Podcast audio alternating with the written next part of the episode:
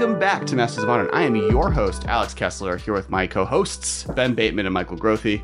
I lift them up while I raise the roof. Uh, this is the the MMCast podcast. We are uh, previously the Master of Modern podcast, but also do modern content. Last week we did a whole thing, uh, modern content all the time. So check that out. And then uh, today we're doing deck techs on historic as well as some commander deck decks. We've been brewing some commander content, and then we've also been playing a lot of historic on arena. And me and Michael have some spicy lists that Ben also has experience with, so we're going to talk about those today talk about how maybe you could take them in the modern as well. Um, and yeah, thank you uh, really quickly to our patrons, uh, top of the podcast. Uh, you guys make this happen. Uh, if you are interested, one cool thing you get for being a patron is the raw feed. You get a full, generally 10 minutes worth of extra content every week at the very beginning of the episode, uh, audio only, but on the Patreon. Um, that is about random stuff. This week we uh, talked about NSYNC and Backstreet Boys uh, pretty thoroughly. We went through the careers of every member.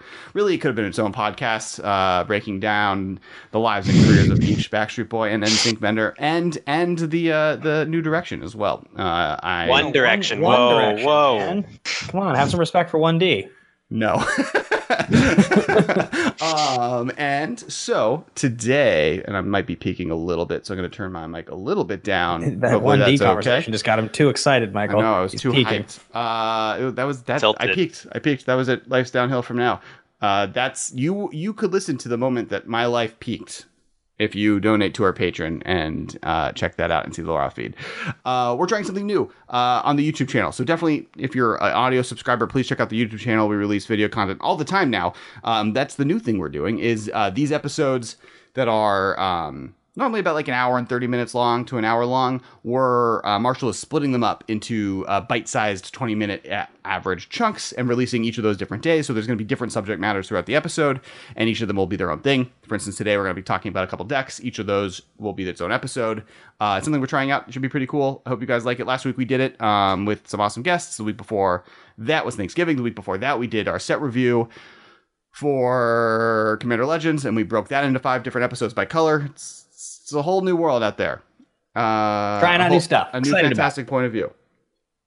And uh, when you guys are watching and listening to this, if you don't mind, leave comments. Leave comments on these videos about what you think, because when you comment, when you leave a comment, the videos do better, and it also lets us know that you like, maybe dislike what we're doing. But we would rather know than not know. So please leave a comment, hit that thumbs up button. Yeah, yeah.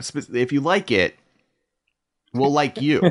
Just automatically. I will conscientious like you more if you hit the like button. Hi, everyone. Uh, today we are talking about deck lists. And the first one we're going to talk about today is a historic list that I got off of Wizards' top five performing deck list of that week list at some point a while back. Um, and then have been uh, jamming a bunch of games with and had really, really good success with it. Uh, and um, pretty much list is exactly the same. There's small differences to the main. I like cut two Grafdigger's cages and add two Tormod's Crypts because I don't want to waste wild cards on Grafdigger's cages. I don't own any because uh, that's the world we live in. Um, but Tormod's Crypt is fine. I haven't ran against too many decks that I needed that as a sideboard card, so I might cut that in the long run anyways. Um, but it's really sweet, and basically, it is a um, you lose the game tribal deck. So it has four Pacts of Negation, uh, two glorious ends, one chance for glory, and it's running three Gideon to the trials using the ability of Gideon to just like stay and play and make it so you never lose the game with his ultimate or his zero ability. Um, which, for those who don't know, if it's zero, if you were to lose the game, you don't. If you control Gideon, it's an emblem. Create an emblem. It's yeah. Um, and then Chance for Glory gives you an extra turn, and all your creatures are indestructible, but you lose the game.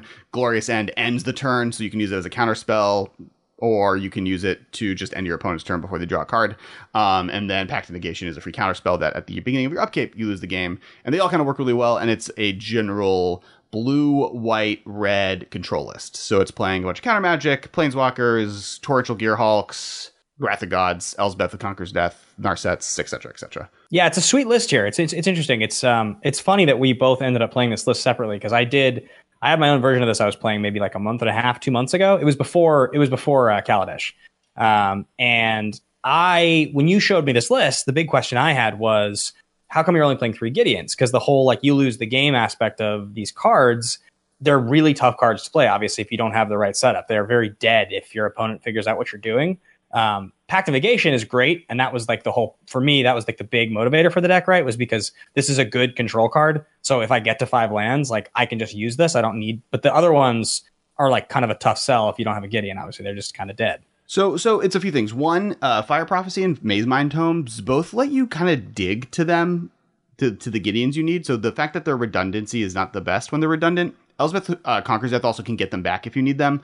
Um, and honestly, it's just they haven't been that much of an issue. Three has seemed pretty pretty hmm. close to enough. You also have Narsets to dig for them, um, yep. so you have like enough ways to kind of get to them, and uh, just being able to play a, a, wider selection of cards that do well, or something like a Shark Typhoon. There's like maybe an argument that Sublime Epiphany could be a, a fourth Gideon of the Trials, but Sublime Epiphany with Torrential Gearhulk is such a like massive beating that it, yeah, it's, it's worth it's worth kind of making trying to make that happen. Um, but it, in in in testing, I haven't had an issue. I like uh, there's been like maybe one or two games where like oh man, I wish I like drew a second Gideon because they killed the first one. But being able to dig, I, honestly, the biggest surprising card from from playing it is is Mazemind Tome. Um, card sweet. That card has been consistently overperforming. The fact that it like for two mana, you get to just kind of scry train, right? You just keep scrying, which is really good. Um, yeah. Once you start having like mana that you're floating because you want to counter something and they don't play anything into it, you can use it to draw a card. And then they like when I first read the card when it was first printed, I thought, oh, you only get four tries on this, and then you just like it goes away. But actually, gaining that four life is super relevant. It like gives you just enough to stabilize so that at that point, every counter spell you have locks the game out for you. Uh, I also think that Mazemind Tome is interesting in decks like this because there is uh, Planeswalker removal, like that's pretty common now. Uh, like people are playing, you know, Murderous Rider or whatever, or Eat to Extinction, or like they just are attacking Planeswalker on more removal spells. Uh, but Mazemind Tome acts kind of like a Planeswalker in that it like draws you cards turn after turn, and you have to answer it or else you'll lose. Uh, but or at least get buried in card advantage, but it's not like a planeswalker in that like your opponent can't attack it, your opponent can't remove it with cards that are in their main deck. And really, if your opponent is going to board in artifact removal against your deck with uh, two artifacts in it, uh, you're fine. So, yeah. So, you know, th- there are a lot of like non blue decks that are playing like maybe some artifact ramp in historic, like Mindstones, or sometimes they're like the monocolorless decks are playing it and stuff. Yep. And those decks obviously are bringing an artifact removal, you kill their Mazemind Tome, whatever. But in decks like this, where like it's the only artifact in your deck and you're just leaning on it for card advantage, like your opponent can't really board against it. So it just goes unchecked. It's also interesting too. So the, I I only have exclusively played Arena in Best of One. I like haven't played almost any sideboard Best of Three traditional, mm-hmm. and so it's a little bit of a different ball game, right? Like you you want you want your main deck to be like somewhat balanced and then have that like optionality in game two. The way that my list was built is a little bit more like I don't have as many things that I can swap out easily in game two. You but I also you don't get bad so mat- you don't get bad matchups. So you, you don't like like if, if you yeah. have a bad matchup you lose. So you you you get one chance to try and win. So every card in your main deck A needs to be specific and work as, against as many opponents as possible. So like timely reinforcements, for instance, is not the best. Or sweltering suns is maybe not well actually probably pretty good in in, in, in best of one, but because you can always cycle. You also it. have, I mean, I mean, the stuff that I see in your list here that that really stands out to me is like there's just a lot of traditional control cards in here that are really good control cards. You know, like you're playing obviously Planeswalkers to win the game, but you're playing like three Ionize and an Absorb, and you're playing uh, Timely, which is a great example of a card that you would obviously want to play in a deck like that. Um, Torrential Gearhulk, like Sublime Epiphany, you know, Shark Typhoon. These are really just super solid control cards. Um, whereas I think the list I was playing feels like it's just a little bit more all in on the concept, and it's a little more dependent on getting the Gideon. If I don't get the Gideon, the deck's a lot harder to make work. So I was playing cards to dig for it. Like I was playing Board the Weatherlight. I also played like three Narsets um, because I think Narset's the best card to be digging for Gideon in the whole deck. It's like always a good card to play. But then I instead of you, you've got uh, Teferi in here. I was playing two copies of uh, Mono Blue Teferi. Um, oh, the four mana one. It also okay. makes sense. It also makes sense uh, for you to be playing more Gideons if your deck is like more about Gideon because the, the deck that Alex has been playing is pretty much a Jeskai control deck with like a few yeah. stinkers in it, and then Gideon to make the stinkers into insane cards. What's interesting about Historic uh, is that Pact to Negation is actually kind of just good. Like it's not as bad as it is in Modern because you're hitting five mana pretty much every game, and like you can do kind of the the current standard thing where you like jam some insane four or five drop like an Uro or Nissa or Teferi or something and just defend it with Pact of Negation.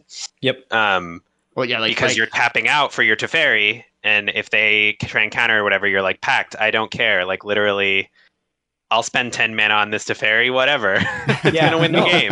I, to- I totally agree. I mean, that was so Alex. I put my list here in the bottom of the chat if you want to check it out and see how it compares. But it's basically like it's basically like all the cards that are not as good as cards you're playing for the purpose of trying to be cuter.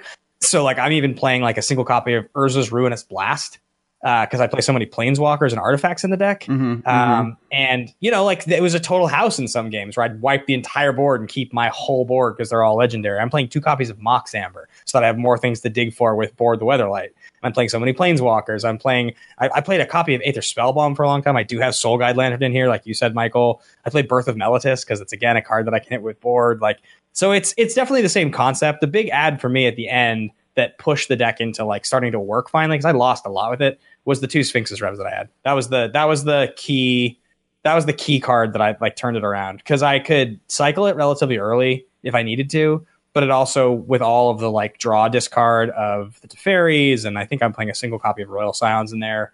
You would just get to a situation where you had burned all your cards and you were trying to win with a Gideon, and like end of turn, I'll draw seven. Like you have no chance of coming back now. Right, right. Uh, I, I like really like Platinum Angel in your list, the one of. I think Yeah. that's like super spicy and something that like people forget is available in Yeah. historic as like this is a control deck, right? Like I'm planning on casting Shark Typhoons and Torrential Gearhulks and Sublime Epiphanies. Playing a, a, a, a Platinum Angel with a Pact of Negation backup is like not a non-zero game plan uh, or non-zero chance game plan, and like that's super spicy, right? That's that's Gideon number five, and Yeah. is good on its why it's- own access, which I like it. Yeah, yeah, and that's you can really grab cool. it with board the Weatherlight, of course. I mean, I, I sort of neat. hate. I sort of hate Board the Weatherlight. I have to be honest. It's the card it's that not I, a very I good hate. card. I hate that the most in this deck. I like have tried a lot of ways to make this deck work, but the problem is it the reason your version I think Alex works so well is because you are a control deck, so you can still just win by playing good control cards. Mhm. Um, mine is playing a lot of bad cards to enable the engine, and so if you don't get the engine going, it's just a deck of bad cards. Yeah, the, Like, the one thing the one thing I noticed in this that I think like maybe you were trying to take advantage of, but might not actually have been that good, other than with Teferi Master of Time, it would be really good with with my Teferi, is Chance for Glory is fine. It like wins you the game if you get it get it to work, but like Yeah. for the most part, it's it's just uh like like I, I've like that's the card I've most, most looked at like Glorious End just to cut it for a, a third Glorious End because like Glorious End when it's good is like it's a it's a counter spell plus a discard spell plus time walk that like and you can cast it. What's cool about Glorious End too that like I kind of didn't put together when I was first started playing the deck is you have until the turn after you cast it to put Gideon into play. So what your the, the real game plan is cast Glorious End, countering their spell, then untap and then play your Gideon. So you're protecting your Gideon until the turn you need to have it in play. So Yeah. like both what, what's cool about Pact, and I think this is why the deck gets away with only running three, is both Glorious End and Pact work really well to protect your Gideon in opposite ends, right? Glorious End allows you to just cast Glorious End, and then you can play Gideon in response to it happening. And Pact of Negation lets you play Gideon and then counter whatever they, you know, were, were going to cast to try and get rid of Gideon. So like on both ends, Gideon is can be well timed to what you're doing. Um, yeah, because Glorious End can be played as a reactive spell, whereas Chance for Glory is purely proactive. But you're a reactive deck, or Alex's deck is a reactive deck. Perhaps Chance for Glory makes more sense in Ben's more proactive But plan. I had I had the same experience. I mean, because the funny thing is about a deck like this. So if you have the Gideon down, playing it for three is actually not that much better than playing it for five as just time warp. It doesn't actually feel very different. It's it ends up being most of the time kind of the same thing. I'm like getting this super janky three mana uh, ancest- or uh, uh, time walk, and if I don't have Gideon, I just lose. Like there are also those situations where you're going to lose and you have to gamble by playing it to just like buy yourself an extra turn in case you maybe are able to dig into something. And those turns like really suck because you often lose on those turns. Um, Well- and so yeah, th- that was the card. Chance for Glory is definitely the weakest card for me. I don't I don't play any Glorious Ends in mine. I played a bunch in the beginning, but it actually the way now if you describe it as a counterspell and a discard spell, it makes a lot more sense. It seems like way better. The, the, Yeah, because you can see what they're going to do. Because sometimes they're just going to like play a doofus creature into your Wrath of God, or they're going to dig, or they're going to do something you don't care. They're going to play like a Planeswalker that you can just attack with Gideon, or whatever. But if they play something that's going to hurt you, like they're going to play something that answers your Gideon, or they're going to play like some threat that you can't answer, or whatever, you can Glorious End them, and you don't have to use it proactively. You can hold up a counter spell, or you can hold up whatever, and then it's like, ah, you know what? I think this one needs a glorious end or whatever. Well, because correct me if I'm wrong here, but like one, if you play Glorious End when they tap out for Hydroid Krasis, they don't get anything, right? correct. they get nothing. They get nothing. Yeah, and there's turn her ends. ends. And that's like the move because like one of the big things that I've found with the deck is that they play their Hydroid Krasis if they're a big ramp deck, and you're like hack the negation, but you like still get all these cards and all this life. and and I'm like I'm like mostly sure that also you exile everything that's on the stack, so you also get Uro. Yeah, Not that that's Yeah, Uro you do. yeah, yeah. I believe everything on this deck gets exiled. that's yeah. so much better than what I was doing. um, well, well, so so one thing I do would say about about, and this is kind of what's cool about looking different lists and where people come from, right? Like this, I didn't. I'm not going to take credit for this, right? Someone else made this, did really well with it. I found the list, and I wish I could remember where I found it because it was just like doom scrolling on Twitter at some point.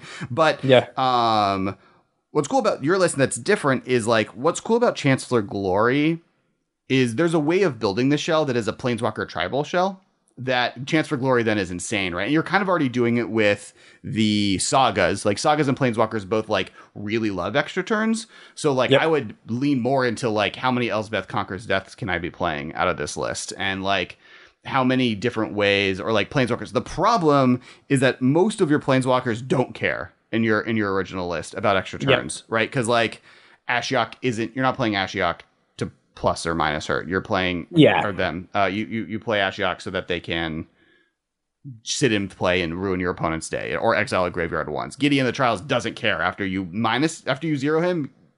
The his loyalty doesn't matter.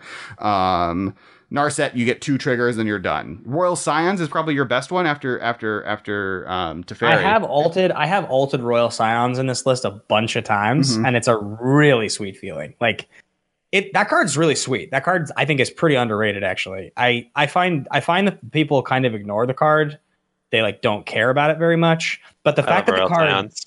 the fact that it digs you to what you want, can refill your hand if you get enough turns with it, and also means your Gideon kill plan gets even faster. If you don't want to dig, you're just like, now that I have the game locked down, I have these like two backup counter spells. I'm just going to dome you for six a turn. Mhm. Like, or, Well, or and they're just, both blesses too. So like if you just have a good hand, you can like, ah, I'll just get you for two more, and eventually you're still going to get to ult.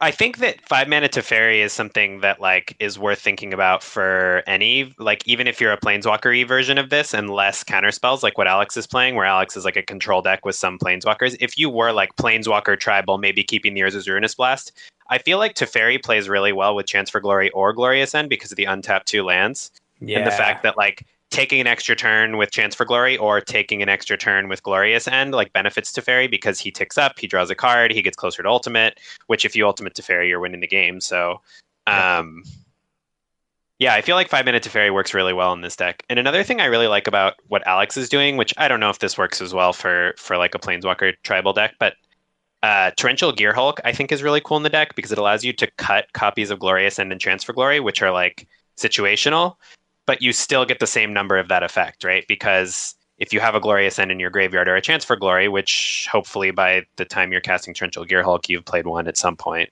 um, this Torrential Gear Hulk can just be another copy. So you get like more copies of your best effect, your key effect, but you don't have to like dedicate slots to a card that is potentially bad.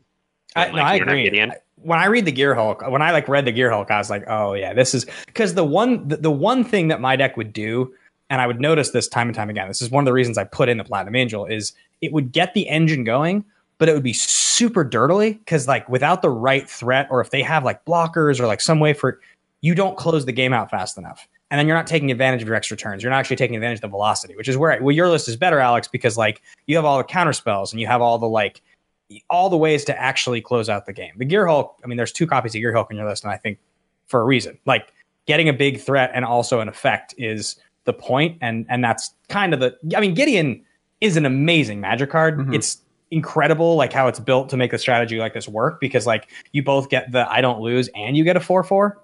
but it's such an important card to my list because if I don't have Gideon, the deck doesn't work and I don't have a win condition. Right, right.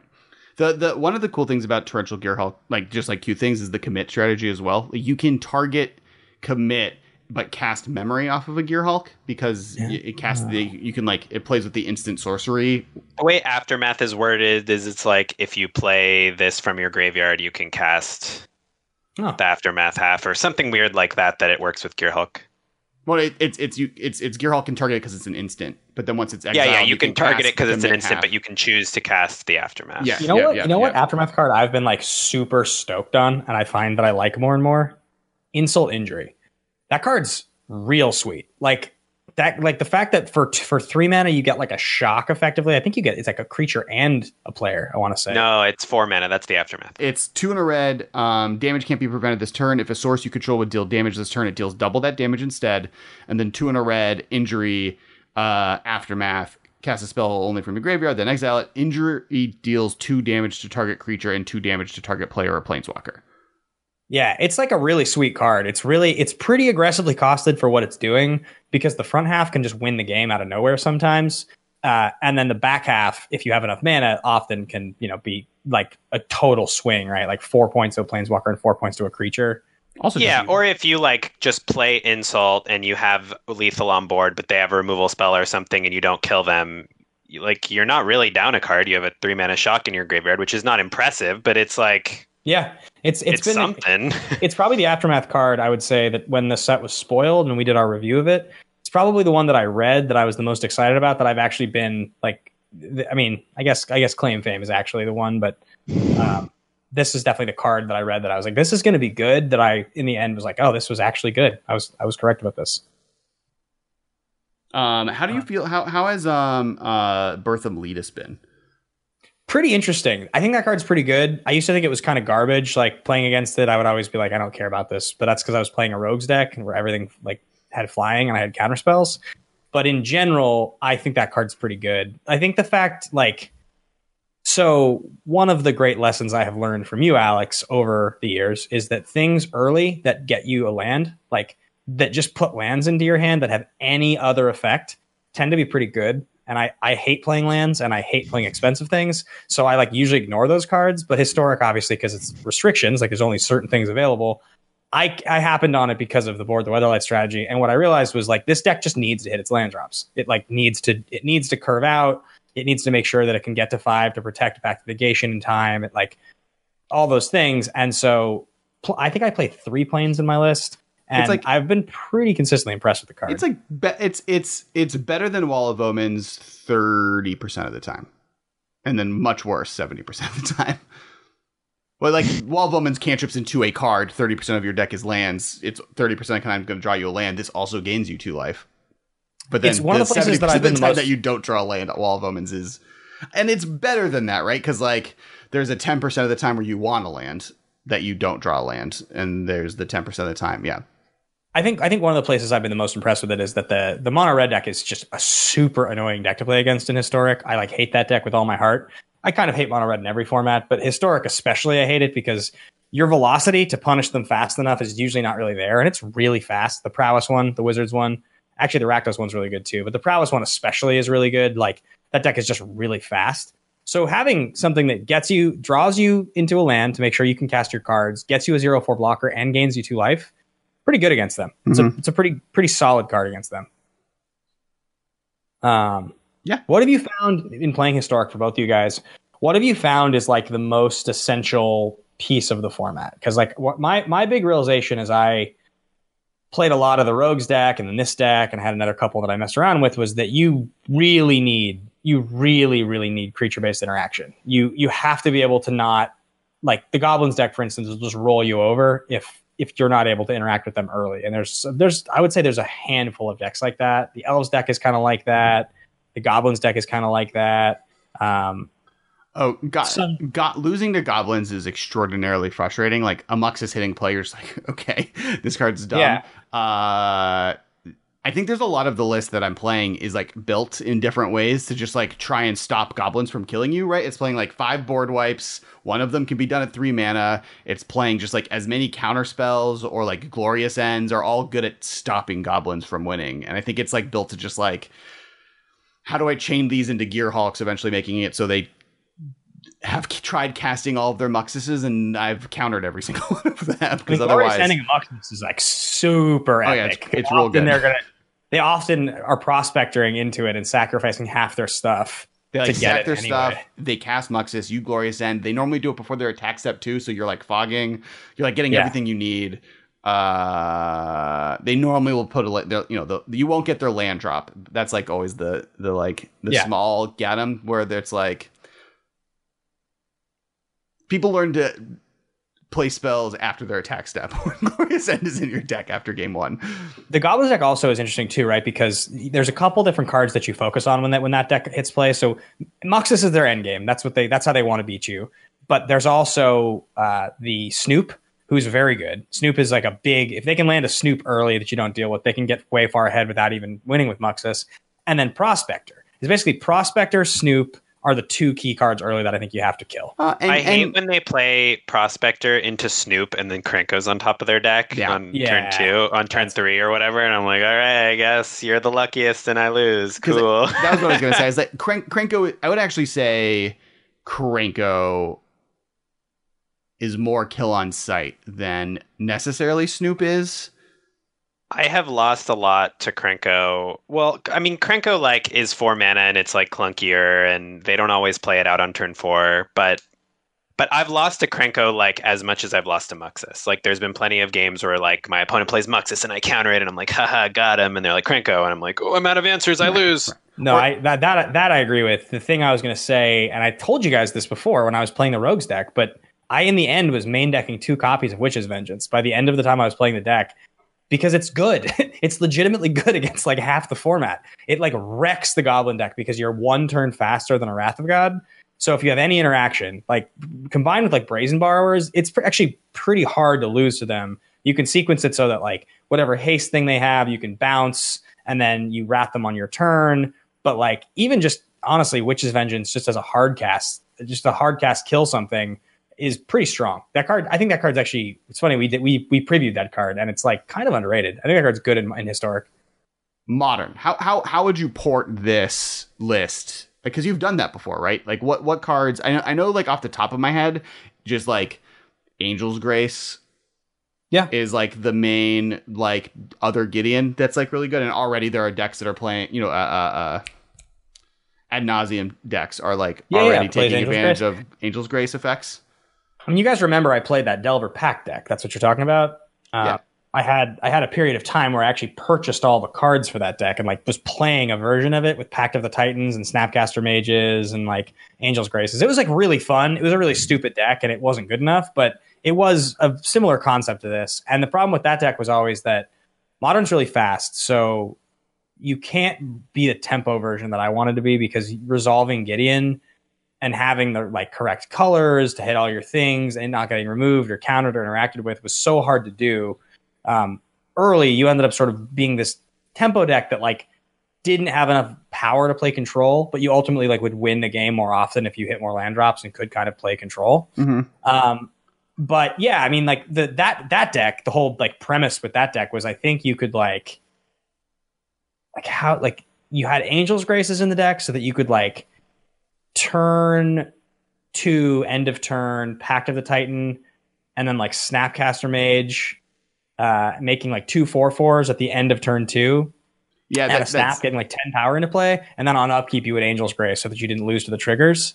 yeah. that- Um, that- I have I have a Gideon tribal deck that I was messing around with too, and it was like very hard into four Snapcaster Mage, four Pact of Negation, four Pact of the Titan, uh, four Angel's Grace, Bolt Path, and then the fact that you can like the way Gideon's emblem is worded, it works with all Gideons, right? You don't Yeah. need Gideon of the trials as long as you have a Gideon in play, his emblem works. So I was playing four mana Gideon from Battle for Zendikar and even Yeah. one Gideon Jura, original Gideon, because like all of them are different versions that kind of like work. And then yeah, like with Snapcaster Mage, you get a lot of Pact of the Titans into play on turn two, and then can Angel's Grace immediately after This, that. I, I mean, the move probably, honestly, if we're thinking about this deck and we're really trying to make that version of the deck in modern work, is don't play Delver, play two two one Gideon, legendary creature Gideon, and play him on turn one, Does and then do the thing we just talked. about. What He doesn't count he flips though, and he counts. when you flip him, but you have to have. I guess you flip him with the Hey.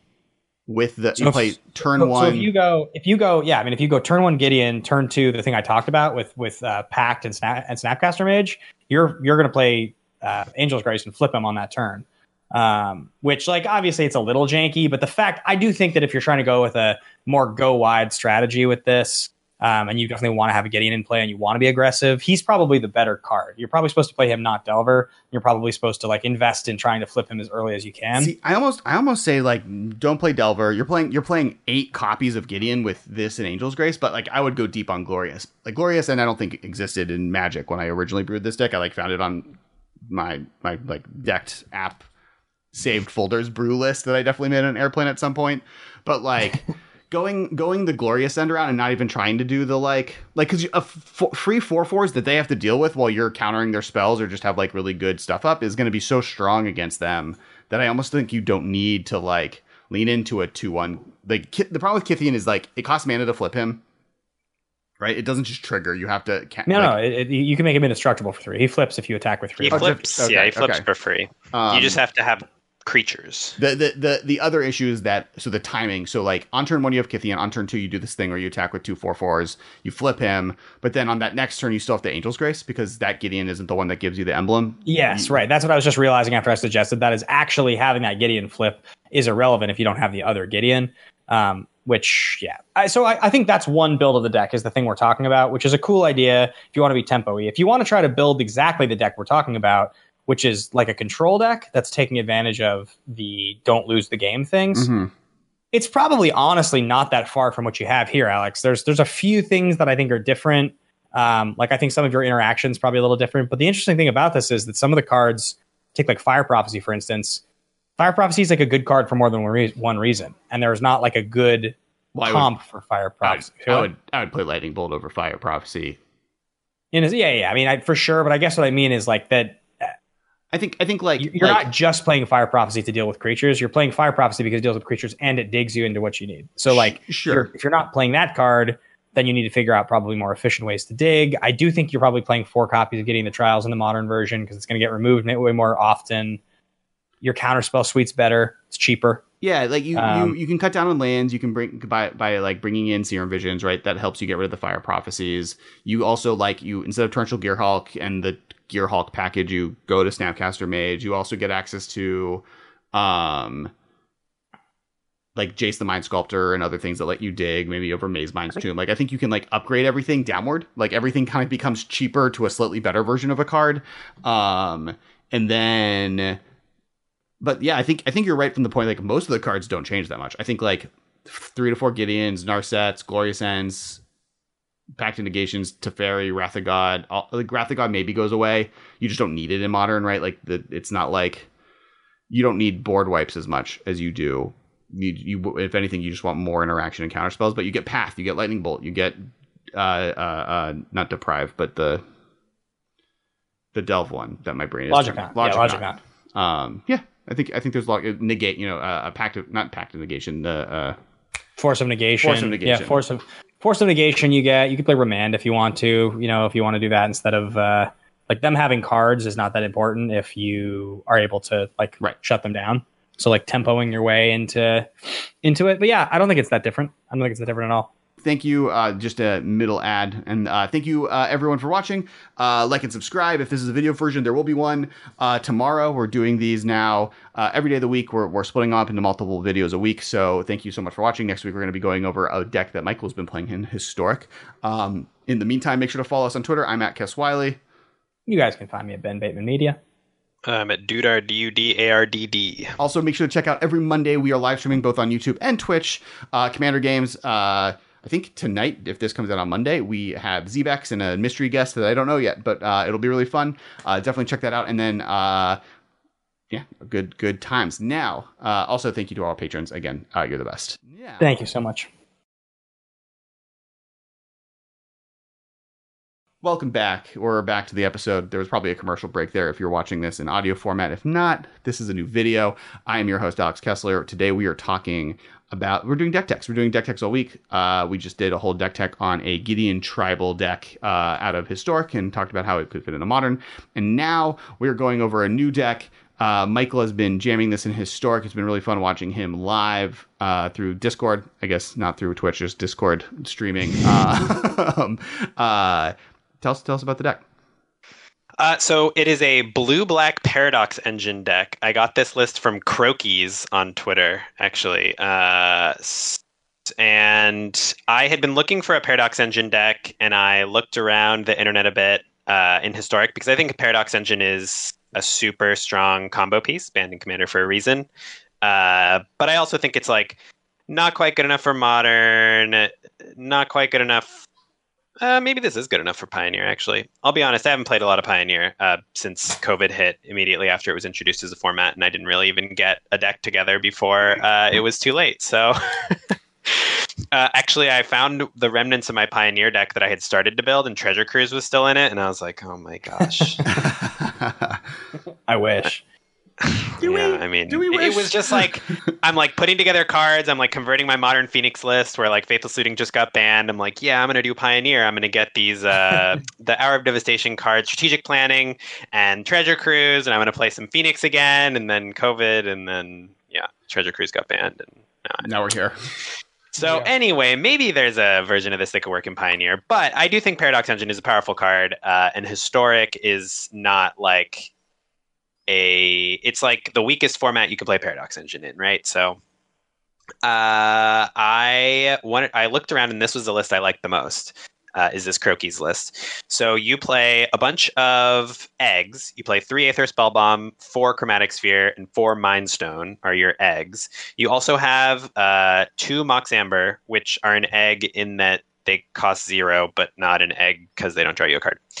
Uh, and then you play a couple more mana rocks as well as the mind stones and the ambers. You play four guardian idol, four power stone shard, uh, as well as renowned weaponsmith, who taps for two mana, but you can only use it to cast an artifact spell mm-hmm. or activate the ability of artifacts. But it's two mana and it taps for two. So it's like it's pretty incredible if you get to untap with it. But it is a creature very vulnerable to just getting killed. It's um, kind of your like goblin electromancer, where it's like if I untap with this, I'm probably gonna be very far ahead, but it's well, kill yes. on sight. And, and but Electromancer have... does do something the turn you play it. Yes, this guy, yeah, yeah. not so much. But. He's one of yeah. Weaponsmith is one of the five versions they've printed now of the mini mini architect, going all the way back to Darksteel when the original one came out, and then there's been this Vedalken one. Vedalken Engineer. Yeah, there's him. There's this one, and I think there's one at least all of them convoke. One.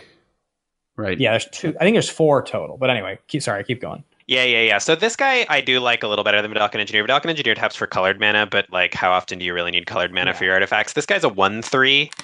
Uh, it also has the ability to you can pay a blue and tap it to um, search your library for a heart piercer bow or a dragon vial of dragonfire. I'm not playing either of those cards in my deck, but sometimes shuffling your library is important. Uh, so that's funny. That's really cute because uh, you're you playing. can just fail to find. You're playing Mystic Forge, right? So you can use it to. I am playing Mystic Forge. To, I'm getting to... to it. I'm getting to it. We're slow rolling the deck tech for the podcast listeners. Okay. So we've got the mana rocks, Guardian Idol, four Guardian Idol, four Powerstone Shard, and four Renowned Weaponsmith, who is not an artifact, but he taps for a lot of mana for his mana cost. Um, Guardian Idol and Renowned Weaponsmith also attack Planeswalkers, which is nice. There's been times where like I just need to get it to fairy off the board. Um, uh, then I'm also playing for Emry, Lurker of the Loch to recur my eggs, uh, and she is also a combo piece with Paradox Engine because if you have Emry an egg. I'm going to use Chromatic Sphere as the example because it's the best egg for this. One mana rock and one paradox engine, uh, you can draw your entire deck. Because, yeah, it's pretty strong. You have to untap with Emry. That's the hard part because she's also a creature very vulnerable to just getting killed. Um, but you can sacrifice a chromatic sphere to make a chromatic sphere to make a mana. Tap Emry to cast the chromatic sphere, and then you have a, a mana rock. So you tap the mana rock, then you cast a Chromatic Star, untap the mana rock. So now you have one mana. You use to crack the Chromatic Sphere, add a blue. Then you tap your mana rock again, cast the Chromatic Sphere with Emry, because each time Emry is untapping as well as your one mana rock. Right. So you're right, just right. netting zero mana each time because Chromatic Star adds one. And then, assuming that's all the mana you have, you don't have other mana rocks. Uh, once you draw enough of your deck, you'll get a Mox Amber, and then now you're netting one mana every time because now you have two mana rocks that are tapping, but you're only spending one net. Uh, you can do the same thing with a Mind Stone, but you need a lot more mana rocks because it's you have to be spending net three mana every time, and you can do it with an Aether Spell Bomb, but it costs two every time. So Chromatic Sphere is the best because in order to cast, sack, recast, it only is net cost net one. There's one, two, or three mana, and any of the Hmm. the different level of extra mana you have, the better, more options you have. Right. It's just it's just redundancy. So so that's the first combo. Uh, pretty simple, but it does involve Emry, who's very uh, fragile. But a lot of the time, your opponent will be like, "Ah, yes, my opponent is infinite. I scoop." The other combo is with Mystic Forge, uh, which there is only one in the main deck. I have thought about adding another one, but I think the list is really tight, and I haven't gotten. I've played it enough to like know most of the lines. I'm not going to claim to know all the lines because there's obviously a lot going on with this deck, but I know most of the lines and I like am pretty good with it. I haven't quite gotten to the point where I like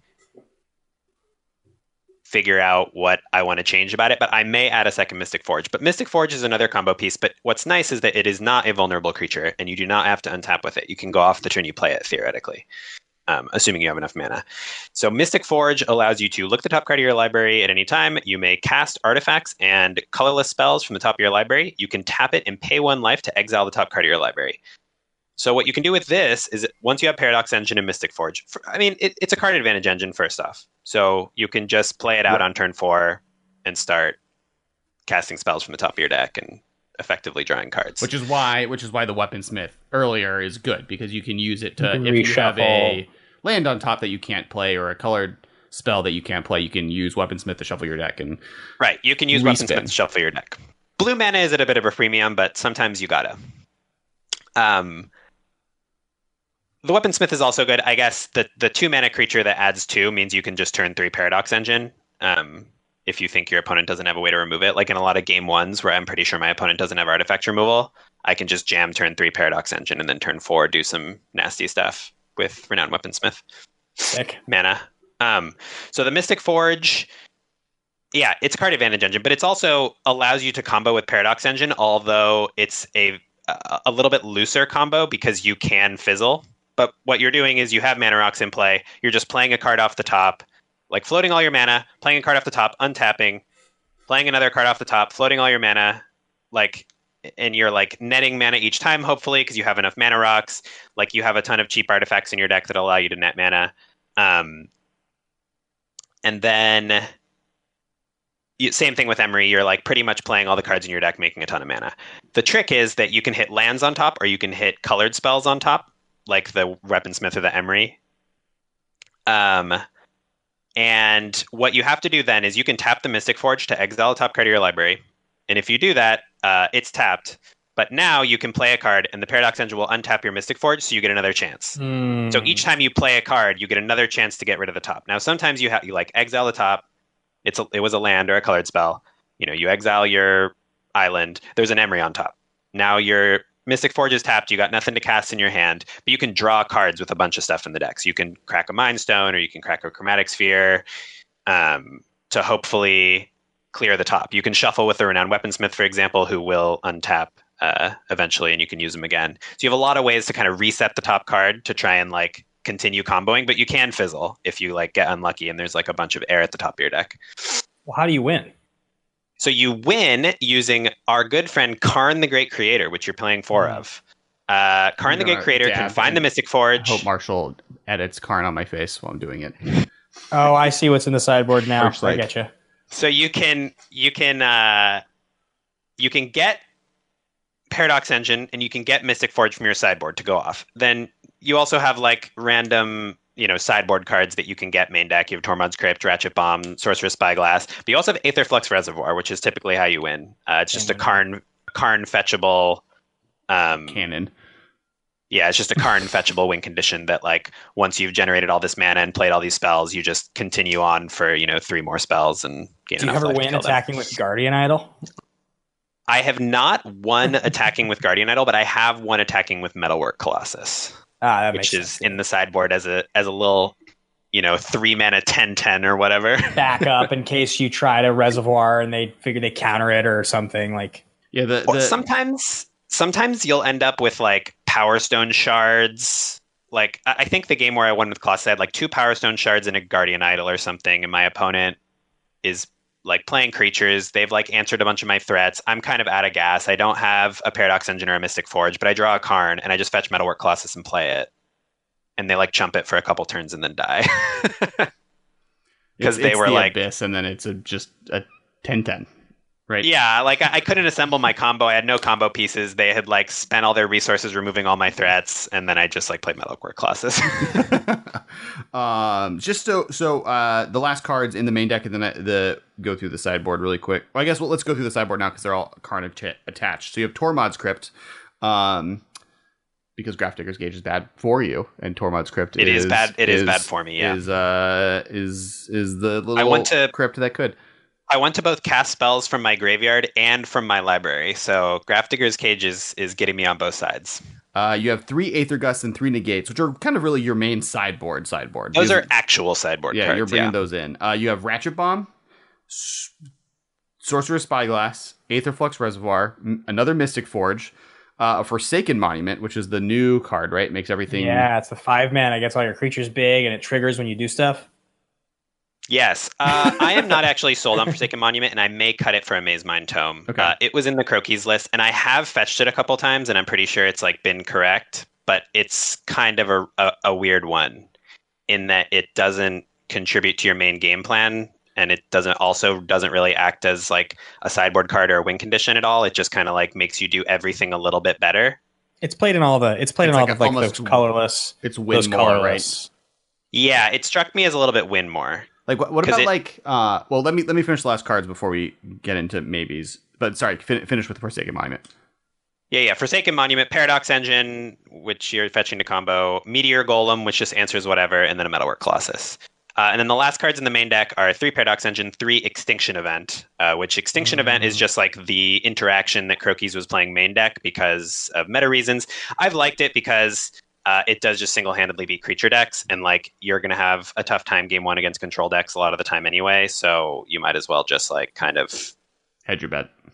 you you gotta you gotta pick one of those matchups that you want to win in the main, and I think Extinction Event is fine. I, I haven't I haven't wanted to cut it, although you could cut black. It's the only black card in the 75, but uh, I've liked it.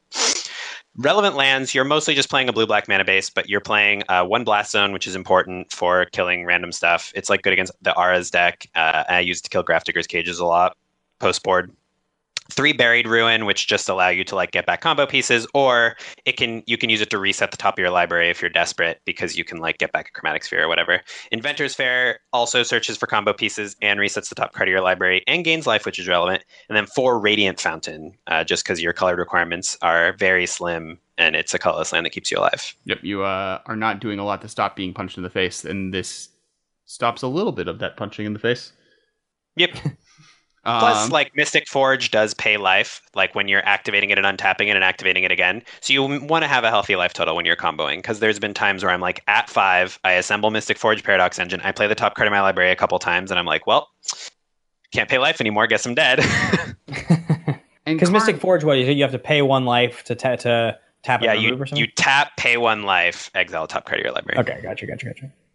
and now and now so what are some of the cards like like the one I'm- that's coming to mind the m- immediately is the um as just like good answers to what people are doing you basically like if forsaken monument is a card you want to cut because it's just kind of more win more than it is it's proceeding to a game plan that by the time you get, are able to get it you should be able to do with other cards you fetch for it it feels like right, Right. so like, like, if you can reasonably pay five for Forsaken Monument and it's actually doing something for you because you have like a bunch of spells to cast to gain life or a bunch of mana rocks in play to make mana, like you probably just want something to either spend that mana on that's proactive or you want something to like help you cast your spells. That's not I don't know. Seems weird.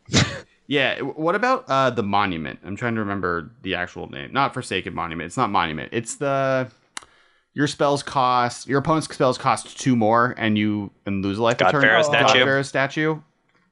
That card's messed Meh. me up a couple times. Nah, not because It's like prob- once you it's cast probably it, you, playable. Okay. So so there's a so there's a version so there's a version of a deck that's played a lot in historic, and I'm sure you guys have played against it. That's that's like the colorless planeswalker deck. It plays a lot of these cards. It plays Mazemind Tome. It plays Guardian Idol. It plays Karn. It definitely plays God Pharaoh's statue.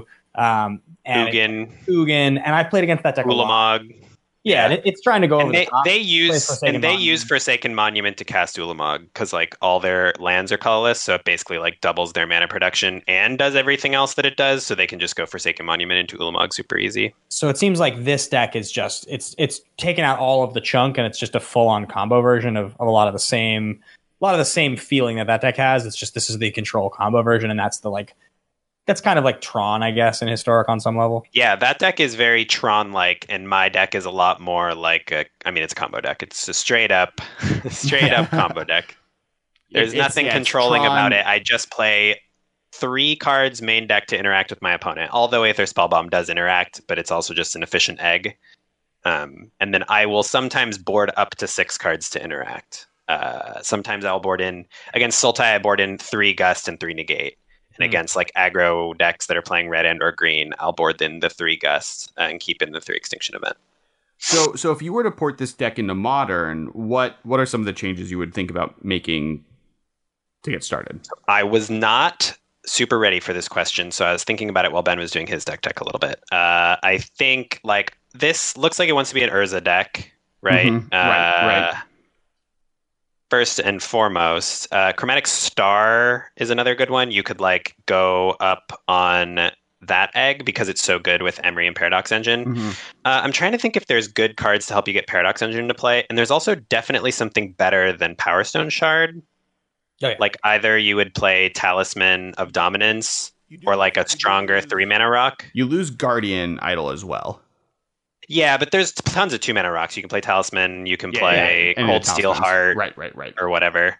Guardian Idol entering tapped is actually pretty awkward because in early turns, a lot of time on turn turn two, you go like Weaponsmith and they kill it. And turn three, you're like Mindstone, Mindstone, or Mhm. Mindstone Guardian Idol. And sometimes you're like Guardian Idol tap. I feel like you would play. I feel like you would play the Tron lands in this deck, uh, just because because it's faster and you are. Oh, so we sometimes- could do this as like a blue Tron deck with Paradox Engine? I just don't think there's any reason that you wouldn't play the Tron lands, even if it was almost trying to Uh, execute the exact same game plan. I think you I mean, I, lose. I, think you actually do lose because, like, especially if you're playing Urza, you need double blue, and right, Urza is blue, blue too. Hmm.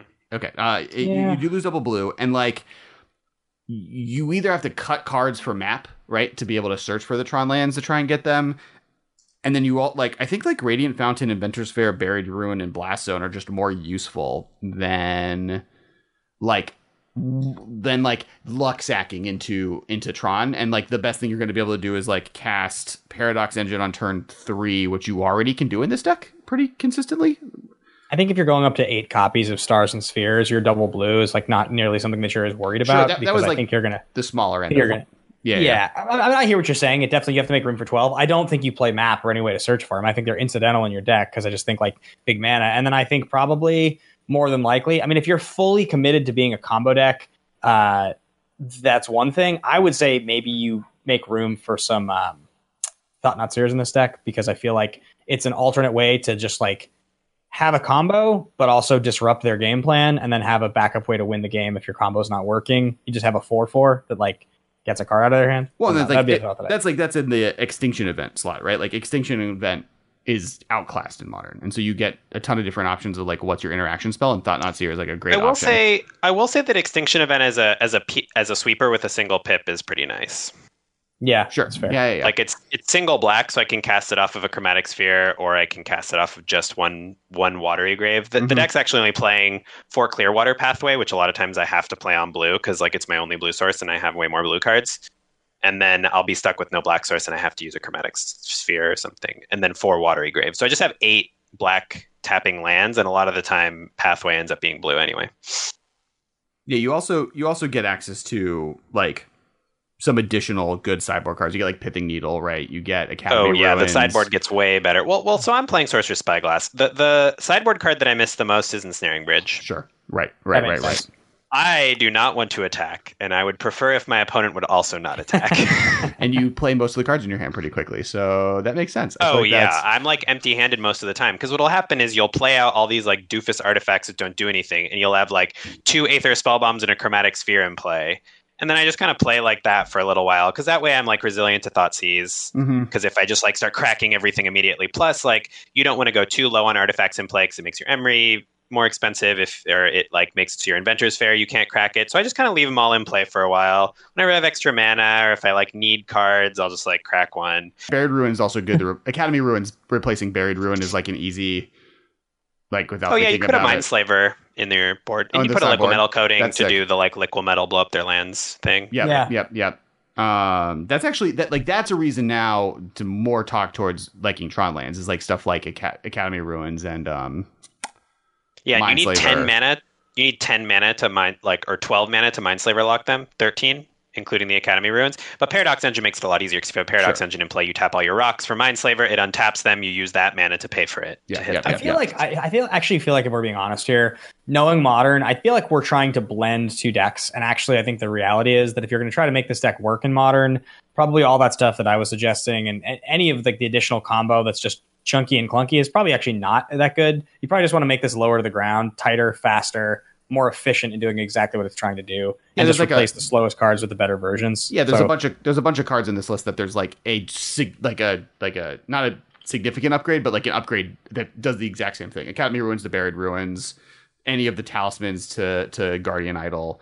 Um, I want to go heavier on blue and just put Whir of Invention in this deck. And honestly, like Whir of Invention probably pushes it way over the top. So Whir of Invention is legal in Historic. I actually like Karn the Great Creator better. Uh, it is less clunky, like it's not triple blue. Uh, Mm. It gets stuff out of your sideboard. You can cast it with Mystic Forge, which is pretty important because when you're like comboing, Karn is the card that you're casting to get Aetherflux Reservoir and win.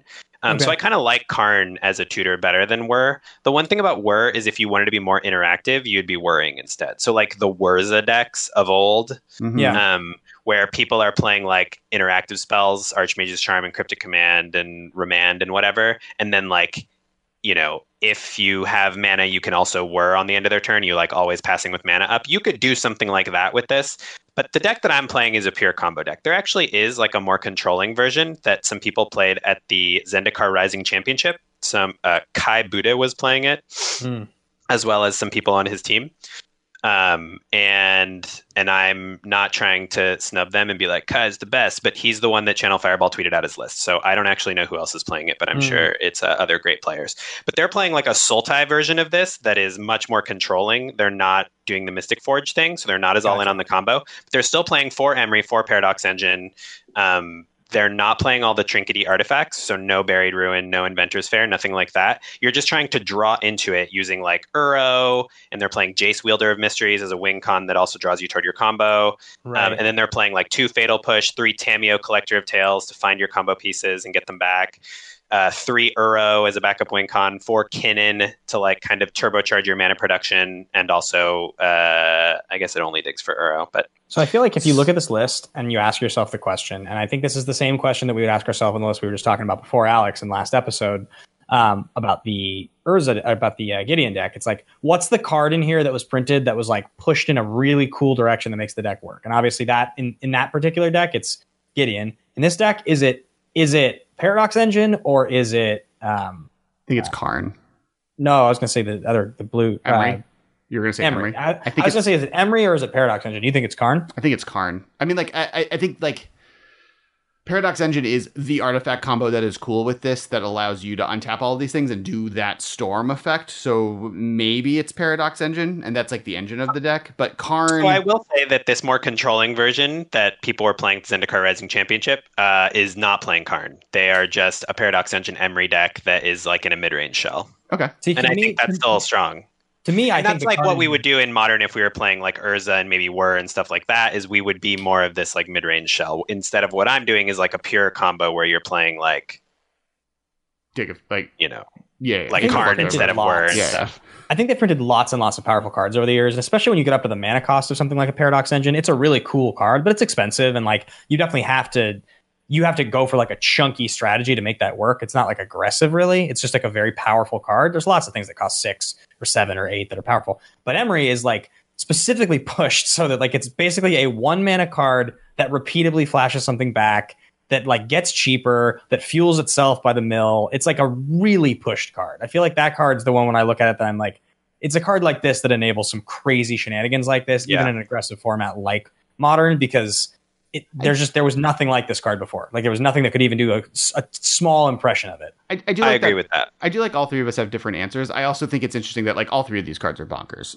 Yeah, right. like, yeah, yeah. I, I think Paradox Engine and Emry are definitely doing the most heavy lifting here, and there could be a version of this deck that doesn't contain Karn, and probably one that doesn't contain Emry, but it'd be worse. But there is no version of this deck, at least in Historic, that doesn't contain Paradox Engine. Now, in Modern, there is, because there's plenty of other either like Emry, Urza, like kind of value decks. Maybe they have a combo, maybe they don't, and there's plenty of like Emry based combo Yeah. decks as well that are using Thopter Sword or Right, name right, your right, combo, right. Like the one that's available in Historic is Paradox Engine. So I, I think like Paradox Engine is the linchpin of this deck in Historic because there's like it's the best Emry deck. I think. I think like if you want to play Emry in Historic, you probably should be playing Paradox Engine in your deck.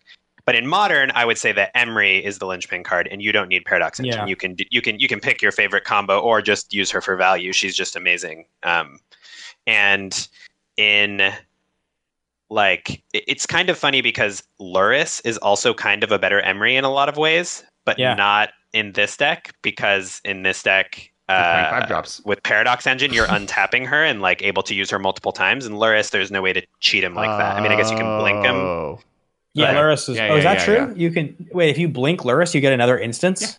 That's why I Yeah, played Dead nobody's really doing in, that because uh, blink spells aren't very efficient. But I, I like play Deadeye Navigator in in Kestex, and it you lets you blink Kess, and then you get to do like a Snapcaster Mage on your turn imitation, and just keep repeating it. It's sweet.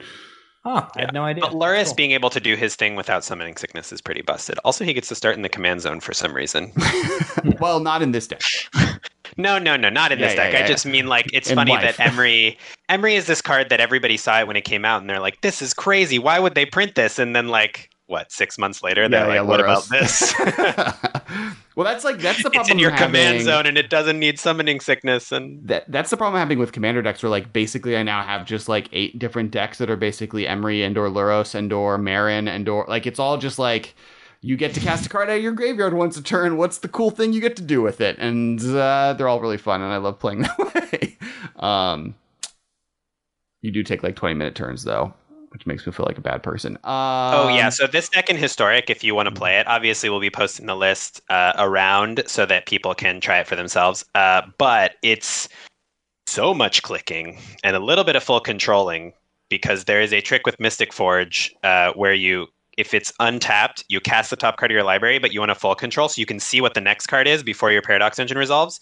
So then, if it's a land, you can exile it. Then Paradox Engine resolves and untaps your Mystic Forge. Uh, Wow. So it's like tons of clicking and floating mana and like dirtling and oh god, you It sounds like the kind of deck I would never want to play on stream because I would want to jump out of a window. So yeah. I will. I have- Disclaimer: It's a little bit miserable to play, but once you get used to it, like I enjoy playing it and I play it Yeah. for fun all the time. And I'm Yeah. not doing super well in the ladder because your goblins matchup and your blue-white control matchup are not very good. Uh, but everything else has been fine against. So uh, the the- extinction events help.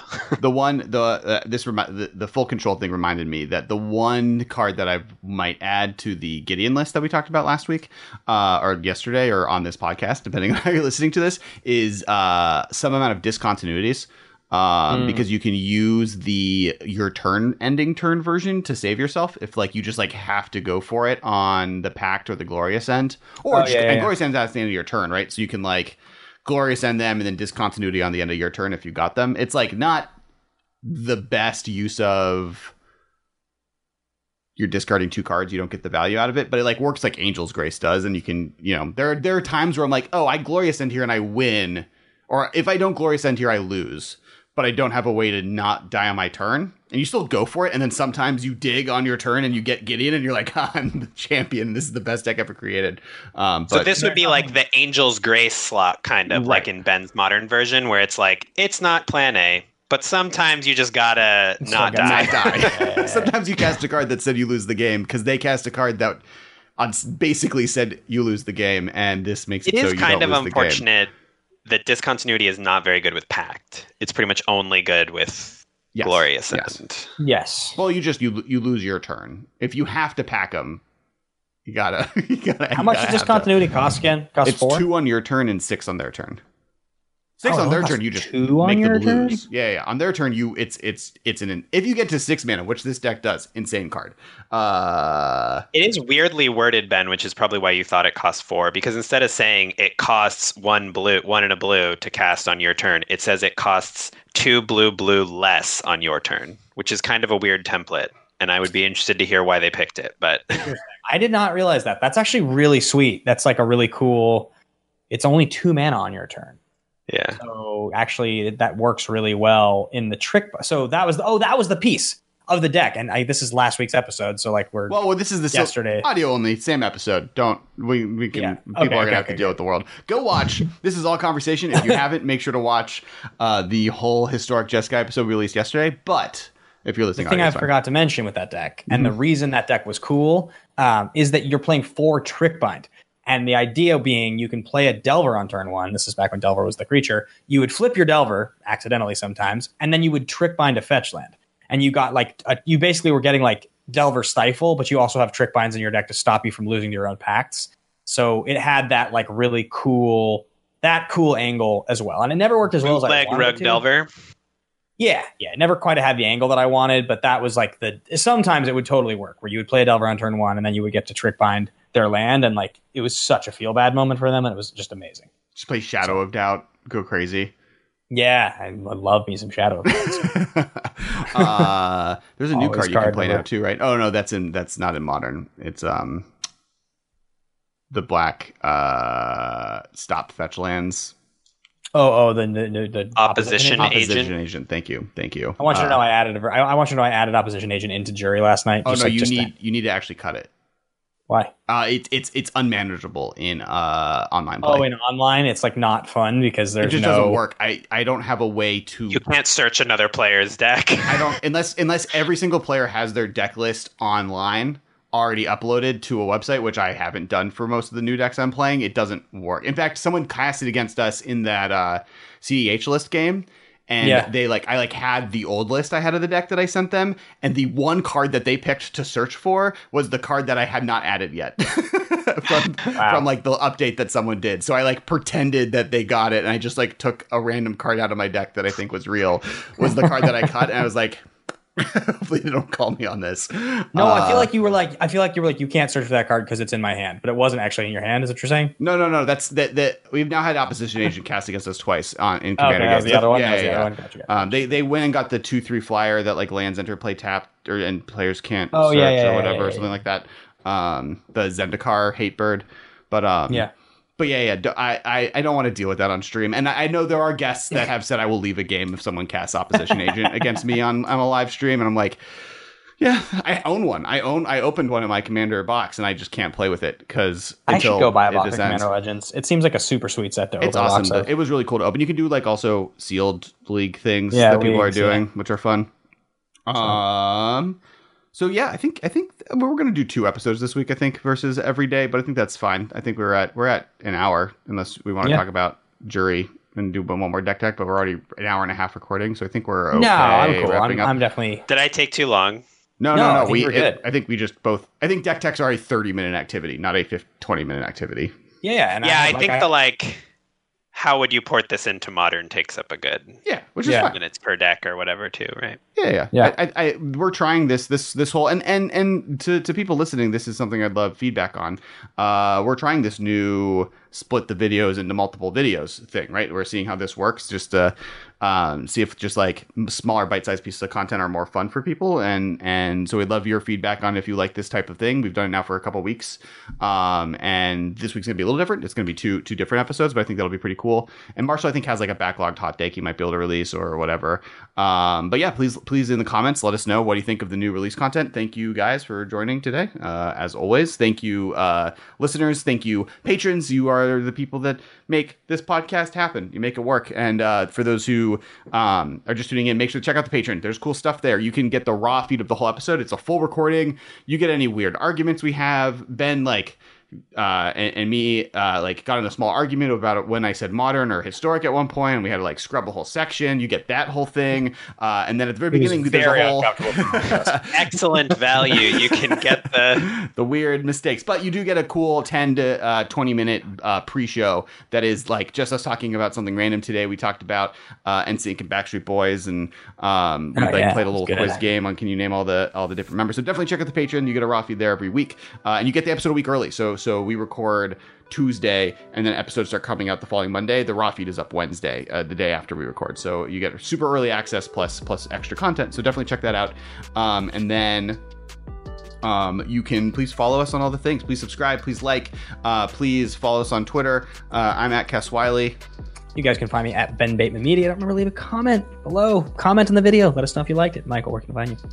Uh, I'm at Dudard on Twitter, D U D A R D D. And then also, please, uh, every Monday we're doing a live stream of Commander on YouTube and Twitch, twitch.tv slash Kess Wylie, which I'm Kess Wylie, K E S S W Y L I E, everywhere on the internet, and uh, including Twitch. And so we do live streams there, and then uh, also on YouTube. So if you're a subscriber on YouTube, you can see it there every Monday, 7:30 PST, um, PM, not AM. We're not masochists. Uh, and thank you guys so much for listening and watching, and we'll talk to y'all next week. Bye, guys. This has been a production of Time Traveler Media, sending podcasts into the future.